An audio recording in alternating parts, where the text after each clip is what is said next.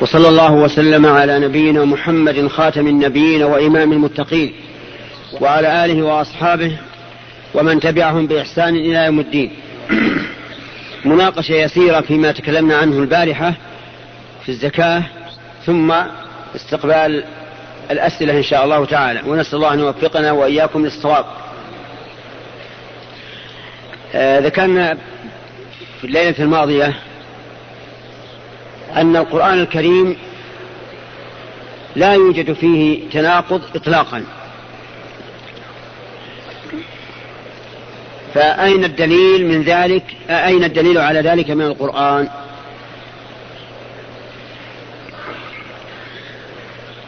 أعوذ بالله من الشيطان الرجيم أفلا يتدبرون القرآن ولو كان من عند غير الله لوجدوا فيه اختلافا كثيرا أحسنت بارك الله فيك. قوله تعالى أفلا يتدبرون القرآن؟ ولو كان من عند غير الله لوجدوا فيه اختلافا كثيرا.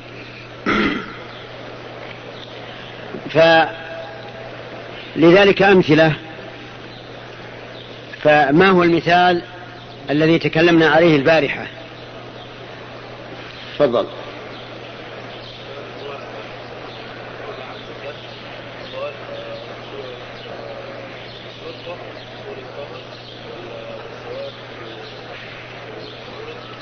آل عمران.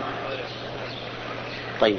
قوله تعالى ونحشر المجرمين يومئذ زرقا وقوله تعالى يوم تبيض وجوه وتسود وجوه والزرقة غير السواد. فكيف نجمع بين هاتين الآيتين؟ نعم.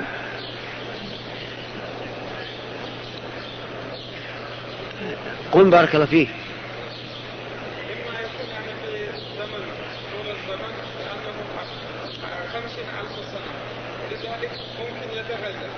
أحسنت.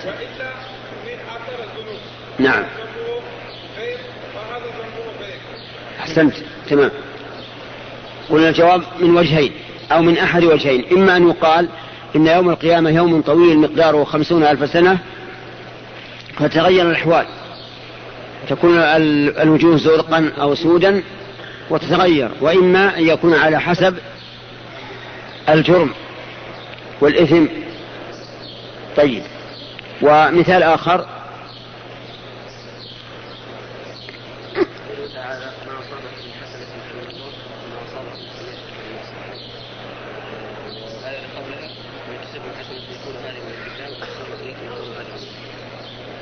قل كل. هذه.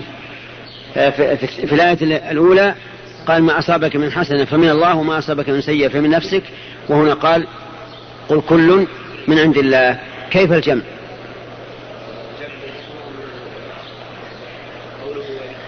كل من عند الله أنهم كانوا يقتربون بالنبي صلى الله عليه وسلم نعم. والآية الثانية أن السيئات تكون بسبب الذكر المسبب.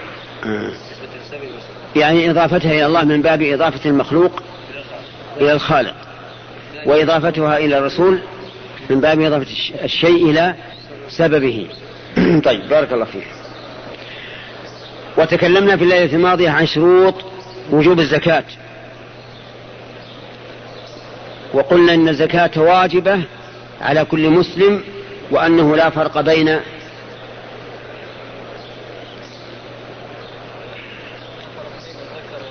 بين الذكر والأنثى والعاقل والمجنون والصغير والكبير. وعلى الحر دون العبد؟ ولا قلنا لا فرق بين الحر والعبد؟ ها؟ أي. قلنا لا يقال ولا بين الحر والعبد لأن العبد لا يملك. تمام. أحسنت. استشكل بعض الناس كيف تجب على المجنون والصغير وقد رفع القلم عنهما. وهذا أول سؤال نجيب عنه. يقول إن الزكاة ليست واجبة على الشخص بعينه كالصلاة. الزكاة واجبة في المال. لقول الله تعالى خذ من أموالهم صدقة.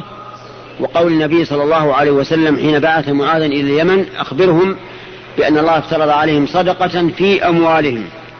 تؤخذ من أغنيائهم فترد على فقرائهم. هذا دليل من القرآن. ومن السنة أيضا دليل من النظر والعقل أن أطماع الفقراء وتشوفات الفقراء إلى المال أو إلى صاحب المال إلى المال. يقول هذه الأموال العظيمة أين زكاتها؟ ولنفرض أن أحدا من الصغار خلف له أبوه ألف مليون مثلا. سيقول الناس الفقراء أين زكاة هذه الألف مليون؟ فلهذا كان من الحكمة أن تجب الزكاة في أموال اليتامى في أموال نعم في أموال اليتامى وهم صغار وأموال المجانين. طيب. ذكرنا فيما سبق في الليلة الماضية أن للزكاة أهلا أن للزكاة أهلا بينهم الله عز وجل. ما نقبل اليد اليسرى ولهذا سوف يكون الجواب من غيرك قال الله تعالى إنما الصدقات للفقراء والمساكين والعاملين مساكين المساكين والعاملين عليها والمؤلفة قلوبهم. وفي الرقاب والغارمين وفي سبيل الله وابن السبيل. فريضة من الله والله عليم حكيم. بارك الله فيك. هؤلاء أصناف ثمانية. تولى الله عز وجل قسم الزكاة فيهم وقال في آخرها فريضة من الله والله عليم حكيم. طيب.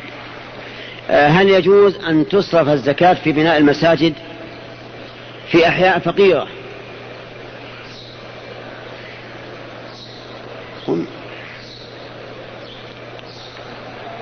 لا يجوز. آه، انتظر. آه، طيب. لماذا لا يجوز؟ لأن الله لم يذكرها في القرآن. بل قال إنما الصدقات للفقراء إلى آخره. بارك الله فيك. طيب لو لو قال قائل إن بناء المساجد يدخل في قوله تعالى وفي سبيل الله. وأن المراد بسبيل الله جميع طرق الخير ومنها بناء المساجد فهل قوله وجيه أو قوله ضعيف؟ نعم. قوله ضعيف. ليش؟ أحسنت. لأن لو قلنا في سبيل الله عام لجميع الخير لم يبقى للحصر فائدة. إذا من المراد أو ما المراد بقوله في سبيل الله؟ الجهاد في سبيل الله في سبيل الله. وما هو ضابط الجهاد في سبيل الله؟ بارك الله فيك. هو أن يقاتل لتكون كلمة الله العليا طيب. نعم. أو الدفاع عن البلاد الإسلامية. والدفاع عن البلاد الإسلامية يكون به تكون به كلمة الله هي العليا. والآن سيكون تقدير الإجابة منكم جيد جدا. يعني لم تصل إلى حد ممتاز؟ مرتفع. ولا جيد ولا مقبول. ارتفعت كم درجة؟ مقبول. الثاني جيد. والثالث جيد جدا. والرابع ممتاز. إذا هي في جيد جدا. وفي بعضكم ممتاز. فنسأل الله تعالى أن يرزقنا وإياكم العلم النافع والعمل الصالح. وإلى الأسئلة الآن نسأل الله أن يوفقنا للصواب. بسم الله والحمد لله والصلاة والسلام على خير خلق الله سيدنا محمد وعلى آله وصحبه.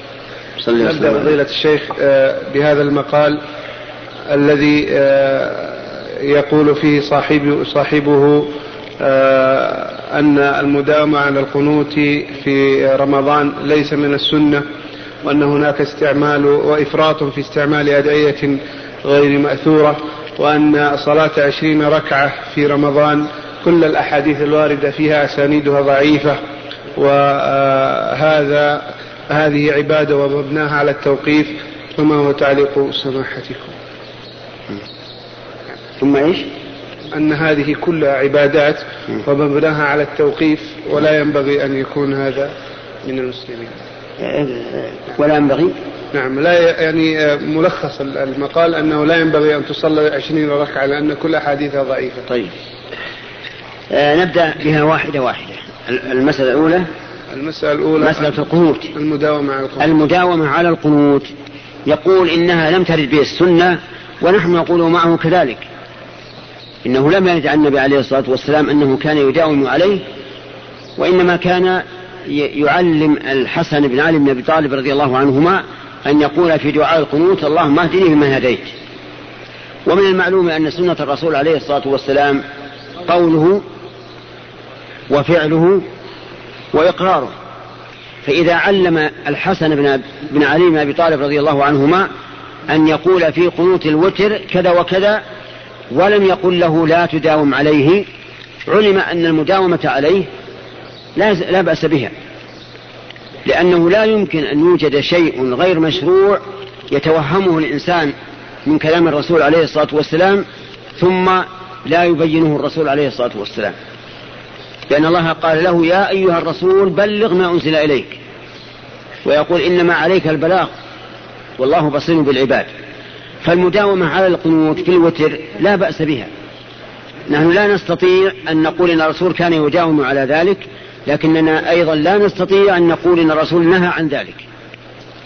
وإذا كان هكذا ولا فإن المداومة عليه فيما أرى لا بأس بها ولا سيما في أيام رمضان حين اجتماع حين اجتماع المسلمين على كلمة واحدة وعلى إمام واحد يدعون دعاء واحدا ويؤمنون عليه فإن هذا من أحرى ما يكون بالإجابة.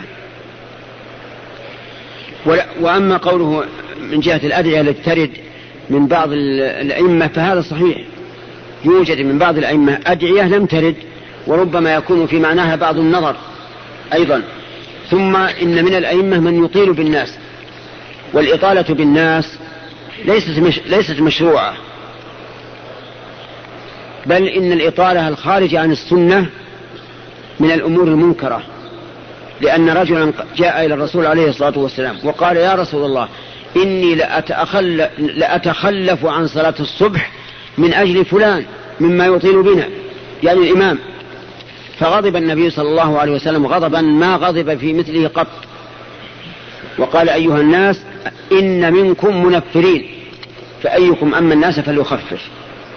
ولا شك أن إطالة القنوت ولا وإتعاب الناس حتى أنك لترى الشاب يراوح بين قدميه من طول القيام لا شك أنه غير مشروع. ولو اقتصر الإنسان على الكلمات الواردة أو زاد شيئا يسيرا حتى ينصرف الناس وهم يقولون ليته أطال لكان أحسن. أما أن يأتي بعض الناس ويكون من شدة آه، تلذذه بالدعاء وشدة إلحاحه على الله عز وجل يظن أن الناس كلهم على حد سواء فهذا لا ينبغي. والإمام يصلي ليس لنفسه فقط بل لنفسه ولمن وراءه. ولهذا نقول أيضا إن بعض الأئمة ولا سيما في صلاة التراويح يعجل ويسرع سرعة تمنع الإنسان من فعل الواجب حتى إن بعض المأمومين لا يتمكن من أداء الركن الذي هو الطمأنينة وهذا أيضا حرام عليه. أن يسرع سرعة تمنع الناس فعل ما يجب بل الواجب أن يتأنى حتى يتمكن الناس من أداء الأركان بطمأنينة ويتمكن أيضا من الدعاء. الفقرة الثالثة. عدد الركعات. أي نعم. أما عدد الركعات فصدق أن أن العبادات توقيفية ونحن معه في ذلك. وأي إنسان يأتي بعبادة لم يشرعها الله ورسوله فإنه يعتبر مبتدعا ينكر عليه. ولو اتبع الحق أهواءهم لفسدت السماوات والأرض ومن فيهن. ولكننا نقول من أين لك أن العدد توقيفي؟ لا يستطيع أحد إطلاقا أن يثبت بأن عدد التراويح أو بأن عدد قيام الليل توقيفي. أبدا. ونحن من هنا من هذا المكان نطلب من إخواننا الذين عندهم علم في ذلك أن يبينوه لنا. وأنني أعتقد بل أجزم أنه ليس عندهم علم في هذا. غاية ما في ذلك أن عائشة رضي الله عنها سئلت كيف كانت صلاة النبي صلى الله عليه وسلم في رمضان؟ قالت كان لا يزيد في رمضان ولا غيره على إحدى عشرة ركعة. وبينتها. وكذلك ثبت عنها أن الرسول كان يصلي بثلاث عشرة ركعة. وثبت عن ابن عباس كذلك. أن الرسول كان يصلي بثلاث عشرة ركعة. ولكن هل قال للناس في مقام التبليغ والإجابة لا تزيدوا على ذلك؟ أبدا. ما قال هذا؟ ففي في الصحيحين عن ابن عمر رضي الله عنهما أن رجلا قال يا رسول الله كيف صلاة الليل؟ قال مثنى مثنى. فإذا خشي أحدكم الصبح صلى واحدة فأوترت له ما قد صلى. هذا المقام مقام تبيين وتبليغ لأنه إجابة عن سؤال. والرجل لا يعرف كيف يصلي فضلا عن عدد الركعات. ولهذا قال مثنى مثنى فإذا خشي أحدكم الصبح صلى واحدة فأوترت ما صلى. فهل قال الرسول عليه الصلاة والسلام في هذا المقام مقام التبليغ والإجابة هل قال لا تزد على إحدى عشرة ركعة؟ الجواب لا. وأي إنسان يثبت عنده أنه قال لا تزد فليأتينا به. فنحن بحول الله منقادون له متبعون له. والذي يحصل صلاة الليل بثلاثة عشرة أو, أو إحدى عشرة ويقول لا تجوز الزيادة على ذلك هذا قال قولا بلا علم. بل قال قولا العلم على خلافه. لأن مقام البيان والتبليغ لا بد أن يبين فيه الكمية والكيفية. ولما بين الرسول الكيفية وسكت عن الكمية علم أن الكمية أمرها واسع. وأنها لا تنحصر بإحدى عشرة ركعة أو ثلاثة عشرة ركعة. لكن لو سئلنا أيما أفضل؟ إحدى عشرة أو أو ثلاثة عشرة أو ثلاثة وعشرون أو تسع وثلاثون؟ لقلنا الأفضل إحدى عشرة. هذا هو الأفضل. أما أن نقول إنه لا يجوز فنستغفر الله ونتوب إليه ونسأل الله أن يعفو عمن قاله. لا نقول هذا بل نقول الأمر في هذا واسع. هذا من جهة حكم المسألة من حيث هي. أما ما يفعله بعض المجتهدين من الذين يصلون خلف الأئمة الذين يزيدون على إحدى عشرة أو ثلاثة عشرة فتجده إذا صلى عشر ركعات جلس وترك المسلمين يصلون فوق رأسه وهو يشاهدهم المصلون ويشد عنهم. فهذا هو المنكر وحقيقة هذا هو المنكر بعينه. والعجب أن بعضهم يجلس وعنده آه، إيش؟ عنده القهوة والشاهي وتجده يتقهوى شاهي وقهوة وصقع الفناجيل والمسلمون يصلون ويعبدون الله. هذا هو الشذوذ في الواقع والشذوذ عن جماعة المسلمين. وهو خلاف هدي الصحابة رضي الله عنهم. إن الصحابة رضي الله عنهم لما أتم عثمان في منى يعني لما كان يصلي عثمان في منى الظهر أربعا والعصر أربعا والعشاء أربعا. في منى أيام الحج أنكروا عليه ذلك. قالوا كيف الرسول يصلي ركعتين وأبو بكر ركعتين وعمر ركعتين وأنت في أول خلافتك ركعتين؟ ثم في آخر الخلافة تصلي أربعا. أنكروا عليه هذا. حتى إن ابن مسعود رضي الله عنه لما بلغه قال إنا لله وإنا إليه راجعون. استرجع. ورأى أن هذا مصيبة. أن يتم الإنسان في مكان يقصر فيه الرسول صلى الله عليه وسلم. ونحن نشهد بالله أن عثمان رضي الله عنه لم يتم مخالفة لهدي الرسول عليه الصلاة والسلام وخليفتيه أبدا لكنه تأول والإنسان المتأول قد يصيب وقد وقد يخطئ والخطأ عن اجتهاد لا يلام عليه الإنسان إذا كان في مكان, في مكان يسوغ فيه الاختلاف. ومع ذلك استمع مع ذلك كانوا يصلون خلفه أربعا وهم ينكرونها عليه. والمسألة ما هي مسألة زيادة عدد آه، صلاة نافلة؟ المسألة زيادة ركعات في صلاة واحدة ومثل هذا يبطل الصلاة إذا قلنا بالوجوب وجوب القصر. ومع ذلك كان الصحابة يصلون خلف عثمان أربعا فيزيدون على العدد المشروع في صلاة واحدة. فسئل ابن مسعود لماذا يا أبا عبد الرحمن؟ كيف تصلي أربعا مع عثمان وأنت تنكر عليه؟ قال الخلاف شر. الله أكبر. كلمة تكتب بماء الذهب. الخلاف شر. يعني مخالفة المسلمين شر. ولهذا ما أحسن الاتفاق. فهدي السلف الموافقة في الأمور الاجتهادية. والإمام أحمد رحمه الله أحمد بن حنبل كان يرى أن القنوت في صلاة الفجر بدعة غير مشروع. وقوله صواب بلا شك.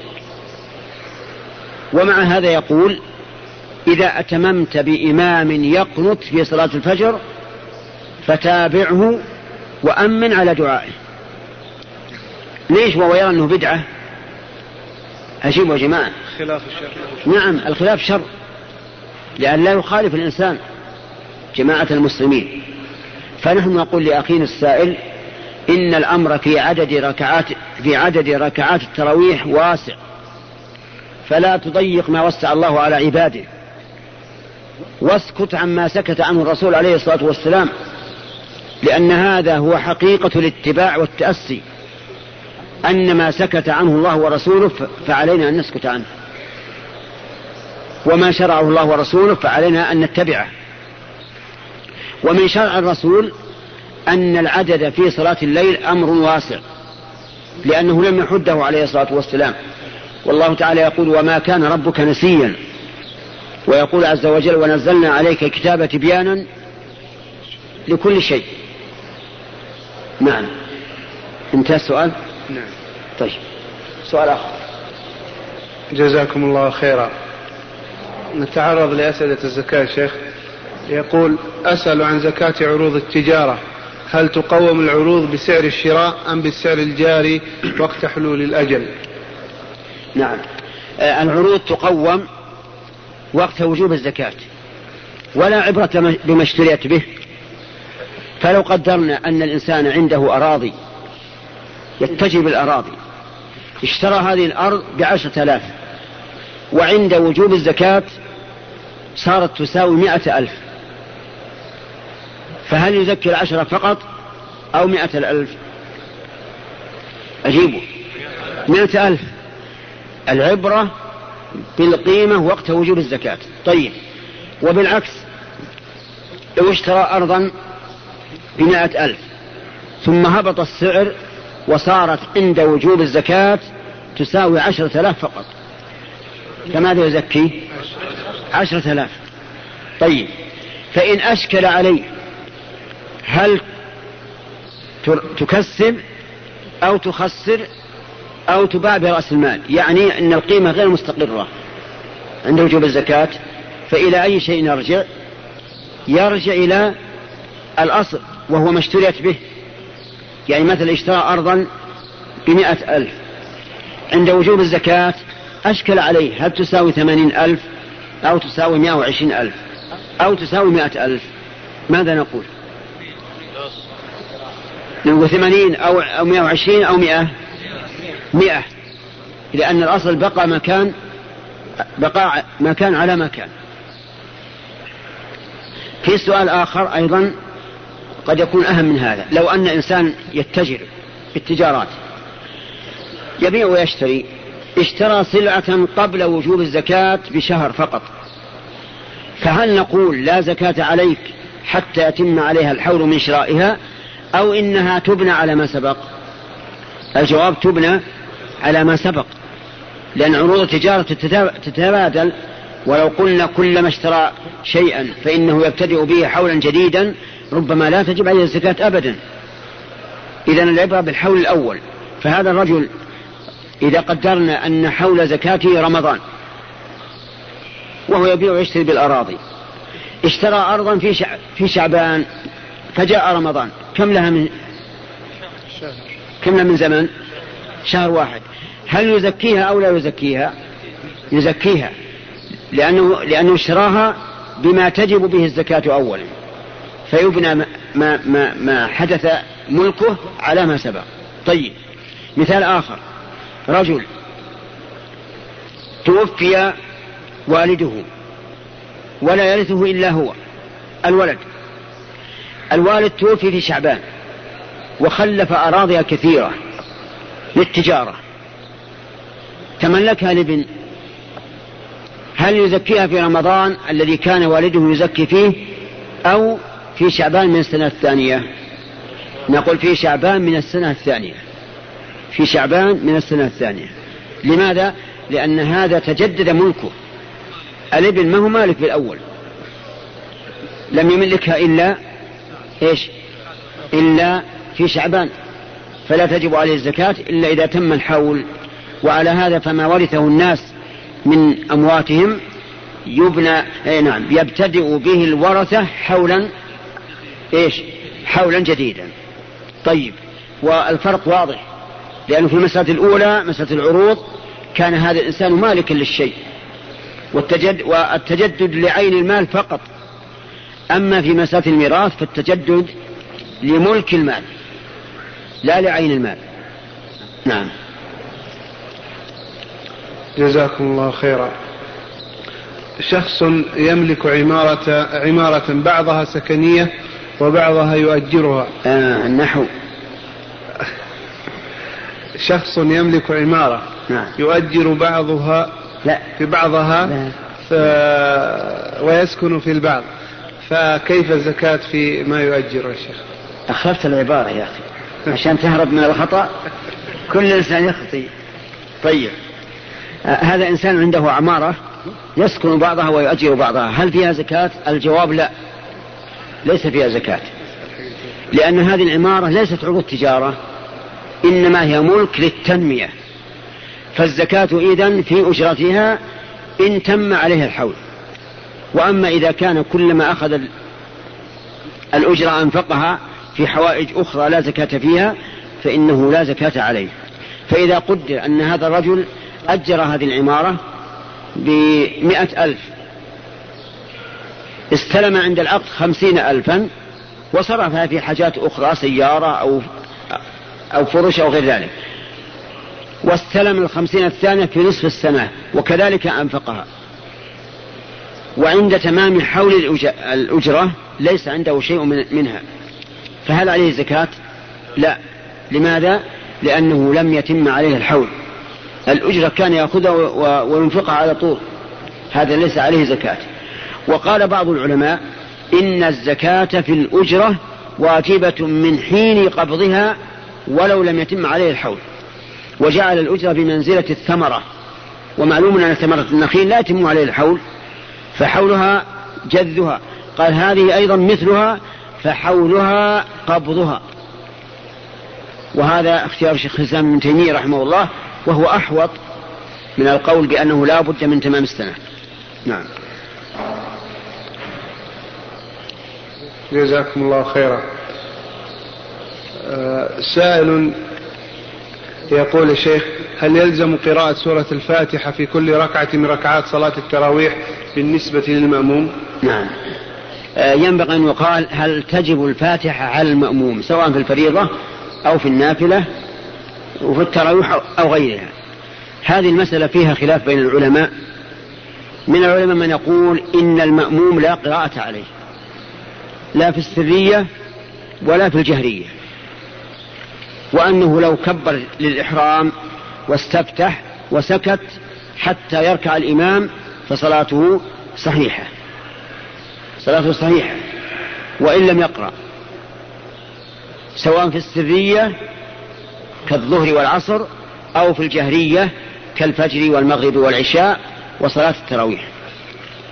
ومنهم من قال إن قراءة الفاتحة واجبة على المأموم في كل صلاة سرية أو جهرية فرض أو نفل. ومنهم من قال تجب قراءة الفاتحة على المأموم في الصلاة السرية دون الجهرية لأن الجهرية سمع فيها إلى قراءة الإمام. فالمسألة فيها نزاع بين العلماء. وإذا وقع النزاع بين العلماء فإلى أي شيء يرجع؟ إيش؟ إلى الكتاب والسنة. لقول الله تعالى وما اختلفتم فيه من شيء فحكمه إلى الله. وقوله فإن تنازعتم في شيء فردوه إلى الله والرسول إن كنتم تؤمنون بالله واليوم الآخر ذلك خير وأحسن تأويلا. فنقول لهؤلاء العلماء رحمهم الله وعافى عنهم المرجع في خلافكم إلى الكتاب والسنة فلننظر. الذين قالوا إنه لا قراءة على المأموم مطلقا استدلوا بأن النبي صلى الله عليه وسلم قال من كان له إمام فقراءة الإمام له قراءة. من كان له إمام فقراءة الإمام له قراءة. قالوا وهذا عام في السرية والجهرية. والذين قالوا إنها تجب على كل حال استدلوا بقول النبي صلى الله عليه وسلم لا لا صلاة لمن لم يقرأ بفاتحة الكتاب. والذين فرقوا فقالوا إن المأموم لا, لا تجب عليه القراءة الجهرية وتجب عليه في السرية. قالوا لأن الإمام إذا قرأ في الجهرية فقد قرأ لنفسه ولغيره. ولهذا كان المأموم إذا قال الإمام ولا الضالين يقول آمين. إذا فقراءة الإمام قراءة له ولمن وراءه ولهذا يؤمنون على دعائه. اهدنا الصراط المستقيم. هذا دعاء فيؤمن الناس عليه. قالوا وإذا كانت قراءة الإمام له قراءة أغنتهم بدليل قوله تبارك وتعالى قال قد أجيبت دعوتكما والخطاب لموسى وهارون. ومعلوم أن الذي كان داعيا هو موسى وحده. قال موسى عليه الصلاة والسلام ربنا اطمس على أموالهم واشتد على قلوبهم فلا يؤمنوا حتى يروا العذاب الأليم. قال قد أجيبت دعوتكما. والداعي موسى. لكن لما كان هارون عليه الصلاة والسلام وعلى موسى لما كان يؤمن صار دعاء موسى دعاء له. إذا قراءة الإمام قراءة للمأموم إذا كان المأموم يسمع ويؤمن عليها. وهذا القول قوي من حيث النظر. لكن الحق وحق يتبع. وهو أن قراءة الفاتحة على المأموم واجبة في الصلاة السرية والجهرية. والدليل على هذا ما رواه أهل السنن عن عبادة بن الصامت رضي الله عنه أن النبي صلى الله عليه وسلم انصرف من صلاة الصبح فقال لعل بعضكم خال جنيها يعني القراءة أو لعلكم تقرؤون في صلاتكم قالوا نعم. قال لا تفعلوا إلا بأم القرآن فإنه لا صلاة لمن لم يقرأ بها. وهذا نص صريح في موضع النزاع فيجب الرجوع إليه.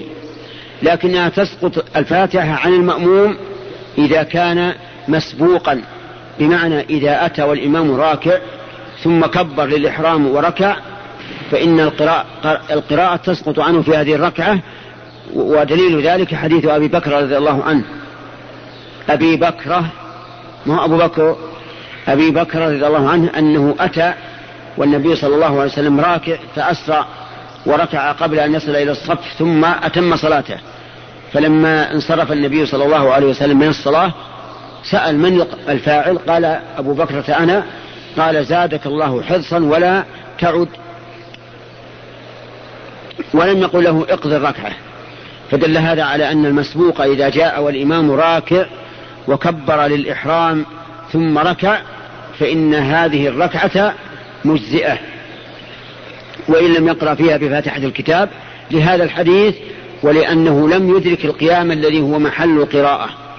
فسقطت القراءة تبعا للقيام يعني تبعا للقيام. نعم. جزاكم الله خيرا. سائل يقول إذا أردت أن أوتر في آخر الليل وأريد أن أنصرف مع الإمام فما هو العمل في هذه الحالة؟ نعم. إن النبي صلى الله عليه وسلم قام بأصحابه ذات ليلة حتى مضى عامة الليل. ثم انصرف. فقالوا يا رسول الله لو نفلتنا بقية ليلتنا يعني لو زدتنا حتى ينتهي الليل قال إنه من قام مع الإمام حتى ينصرف كتب له قيام ليلة. فلنبحث معكم في هذا الحديث. هل هذا الحديث يدل على أنه لا ينبغي للإنسان أن يقوم بعد قيام الإمام؟ لا. عجيب يا أخوان. أعيد. لما قالوا لو نفلتنا بقية ليلتنا قال إنه من قام مع الإمام حتى ينصرف كتب له قيام ليلة. هل يدلها على أنه ينبغي للإنسان أن يقوم بعد ذلك؟ لا. لا يدل عليه. لأنه لو كان الرسول يريد, يريد هذا لقال الأمر الباب مفتوح لكم. صلوا بعدنا. حتى ينتهي الليل. فلما عدل عن ذلك وبين أن الله يسر على على العباد وتفضل عليهم بأن من قام مع الإمام حتى ينصرف كتب له قيام ليلة علم أن هذا هو الأفضل. علم أن هذا هو الأفضل. لأن الرسول يعلم أنه لو كان هناك أمر مشروع أن أن يقوم الناس بعد هذا لقال لهم ذلك ولم يكتمه عنهم. فيكون هذا من باب إيش؟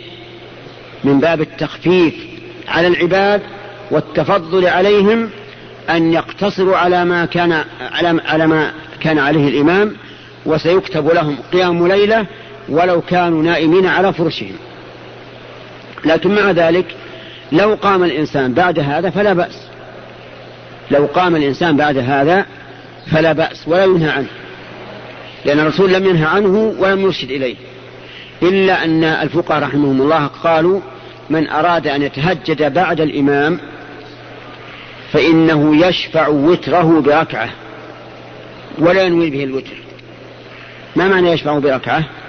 يعني إذا سلم الإمام قام وأتى بركعة فيكون هذا الذي قام وأتى بركعة لم يوتر. من أجل أن يحقق قول الرسول صلى الله عليه وسلم اجعلوا آخر صلاتكم بالليل وترا. لكن هنا مسألة نحن الآن هنا في المسجد النبوي وكذلك أيضا في المسجد الحرام وربما في مساجد أخرى يصلي التراويح إماما فهل العبرة بانصراف الأول أو بانصراف الثاني؟ أجيبوا. آه نعم. العبرة بانصراف الثاني. لأن الثاني مكمل للأول. يعني لم يأتي بصلاة مستقلة حتى نقول العبرة بانصراف الأول. وعلى هذا فمن انصرف بعد بعد انتهاء الأول من إمامته فإنه قد انصرف قبل أن ينصرف الإمام. لأن الإمام الثاني مكمل وليس مستقلا. فيكون العبرة بالإتمام انتهاء الإمامين جميعا. نعم. جزاكم الله خيرا. سائل يقول مضى عليه أكثر من عشرة سنوات؟ من إيش؟ من عشرة عشر سنوات؟ من عشرة سنين. حتى ولو قلت عشرة سنين يا عشر سنوات. إي نعم صح. آه لم يزكي آه عن ذهب امرأته. فكيف ولبثوا في كهفهم ثلاثمائة سنين. ازداد تسعة ولا تسعا تسعة. ازدادوا؟ تسعا. يعني تسع سنوات. والقاعدة أن أن العدد إذا أضيف يخالف المعدود من الثلاثة إلى العشرة. نعم. يقول هذا الرجل إنه قد مضى عليه عشر سنوات ولم يزك عن حلي امرأته. والجواب على هذا أن الرجل لا يلزمه أن يزكي عن حلي امرأته. بل الزكاة واجبة على من؟ على المرأة نفسها. لكن مع ذلك نقول إنها إذا كانت لم تعلم بهذا القول وهو القول بالوجوب إلا هذا العام فلا زكاة عليها فيما مضى. إنما تبتدئ الزكاة من وقت علمها وذلك لأن المسألة خلافية وكثير من الناس قد نشأوا على أنه لا زكاة في الحلي وعلى هذا فلا زكاة عليها فيما مضى. وإنما تزكي في المستقبل. وهنا سؤال لو ت... لو كانت المرأة ليس عندها مال وليس عندها إلا هذا الحلي وزكى عنها زوجها بإذنها فما الحكم؟ جائز ولا بأس به. وكذلك أيضا لو قدر أن أن زوجها فقير وهي ليس عندها إلا هذا الحلي. نقول تبيع منه وتزكي. لأن ما لا يتم الواجب إلا به فهو واجب. طيب وإذا أرادت أن تزكي وكان زوجها فقيرا فهل يجوز أن تعطي زوجها زكاتها؟ الجواب الصحيح نعم. القول الراجح من أقوال العلماء أن ذلك جائز. لقول النبي صلى الله عليه وسلم حين سألته زينب زوجة عبد الله بن مسعود أن عبد الله قال لها زوجك وولدك أحق من تصدقت عليه؟ قال النبي صلى الله عليه وسلم صدق. نعم.